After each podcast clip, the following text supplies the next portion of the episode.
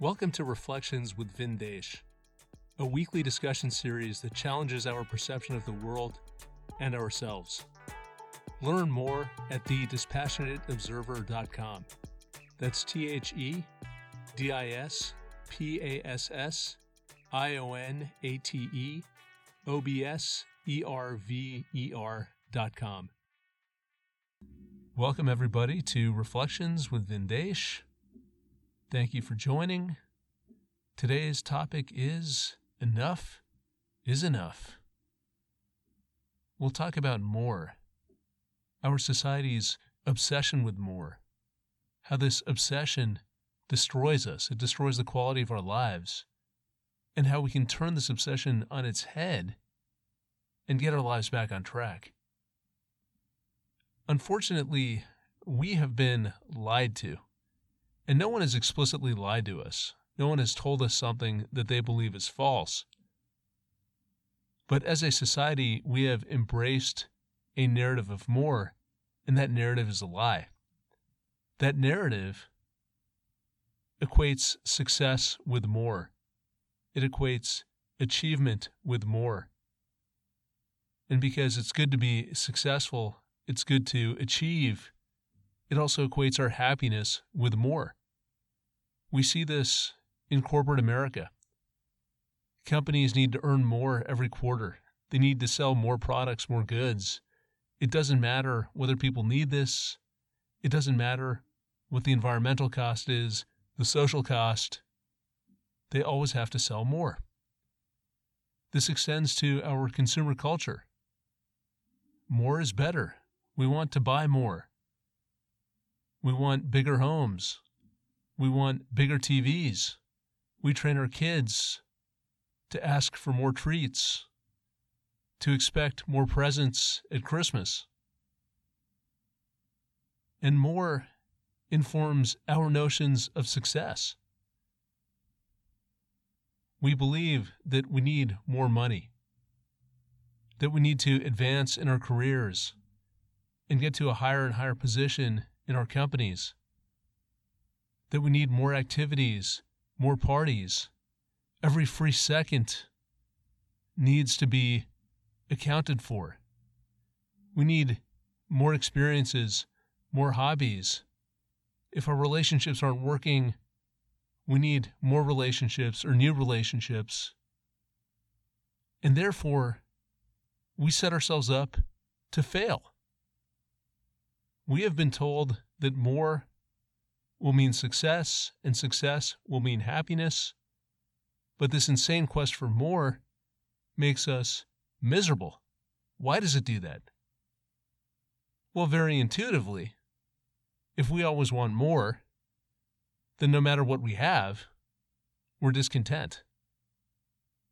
No matter what we have, no matter what we achieve, we have told ourselves, we have programmed ourselves to think that this is not enough, that we cannot relax, that we need to keep on moving forward. And therefore, we always feel insecure.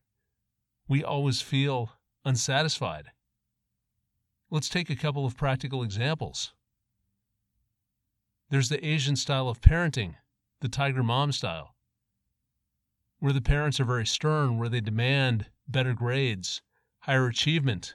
They express disappointment regardless of the outcome. In one sense, that strategy works because those kids always feel behind. They always feel insecure. They might get 1600 on their SATs, they might get into Harvard, they might rise to the top of their profession, yet it's never enough. So that feeling of insecurity does move them forward. But so what? What does success mean if we don't feel good about ourselves? If we never feel content?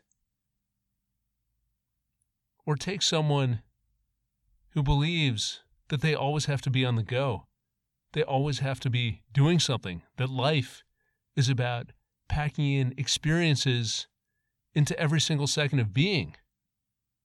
There's nothing wrong with experience. But if we always want more, then our mind is always focused on what's next. We can be at a party talking to someone. We'll look for someone more interesting to speak with. We can be on a vacation. We'll be thinking about the next activity to do, the next box to check off. We're never present. We never actually experience anything. We never actually live. And therefore, we are never satiated. Because no matter how much we do, none of it we absorb, none of it we internalize. We're always hungry for that experience that by construction we never achieve. So, more undermines its own objectives. It sets us up to fail. It makes us feel miserable. It makes us feel insecure. It drains our time. It drains our energy. Can we play a different game? Can we get rid of this narrative? If the narrative of more is making us unhappy, maybe we can turn it on its head and use that to find more joy in our lives. Instead of asking, How can I get more? Let's ask, What is enough? What is enough money? How many friends do I actually need? How much time do I need to spend with them? How many parties do I need to go to? How much time do I want to spend in the gym? How much time do I want to spend with my community? In each category, do the bare minimum. Get rid of everything else. And we're not doing the bare minimum because we're lazy. We're doing the bare minimum because we are very clear on what we need to meet our objectives, to satisfy our internal requirements and anything beyond that is a waste. Anything beyond that is time and energy that we could better spend somewhere else. So it's very important to be clear on what is enough. And of course, that's going to vary from person to person. Some people might care more about their careers. They might want to put more of themselves into work. Some might care about money. Some might care about fitness and spend a lot of time in the gym. But whatever we are doing, we need to know what the ceiling is. We need to know what the standard is.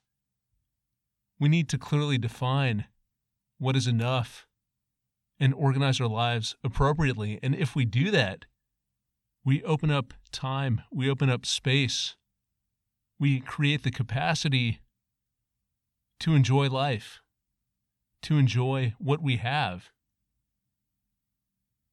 and we are able to feel successful because we are going after goals that we can actually attain instead of this vague feeling of more that we can never satisfy. So let's reject more. Let's reject the cult of more. Let's focus on what we actually need. Enough is enough.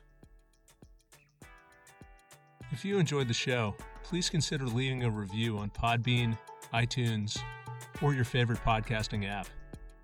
Every five star review allows us to share more unique and insightful content. Learn more at thedispassionateobserver.com. Thanks for listening, and please tune in again next week. Peace.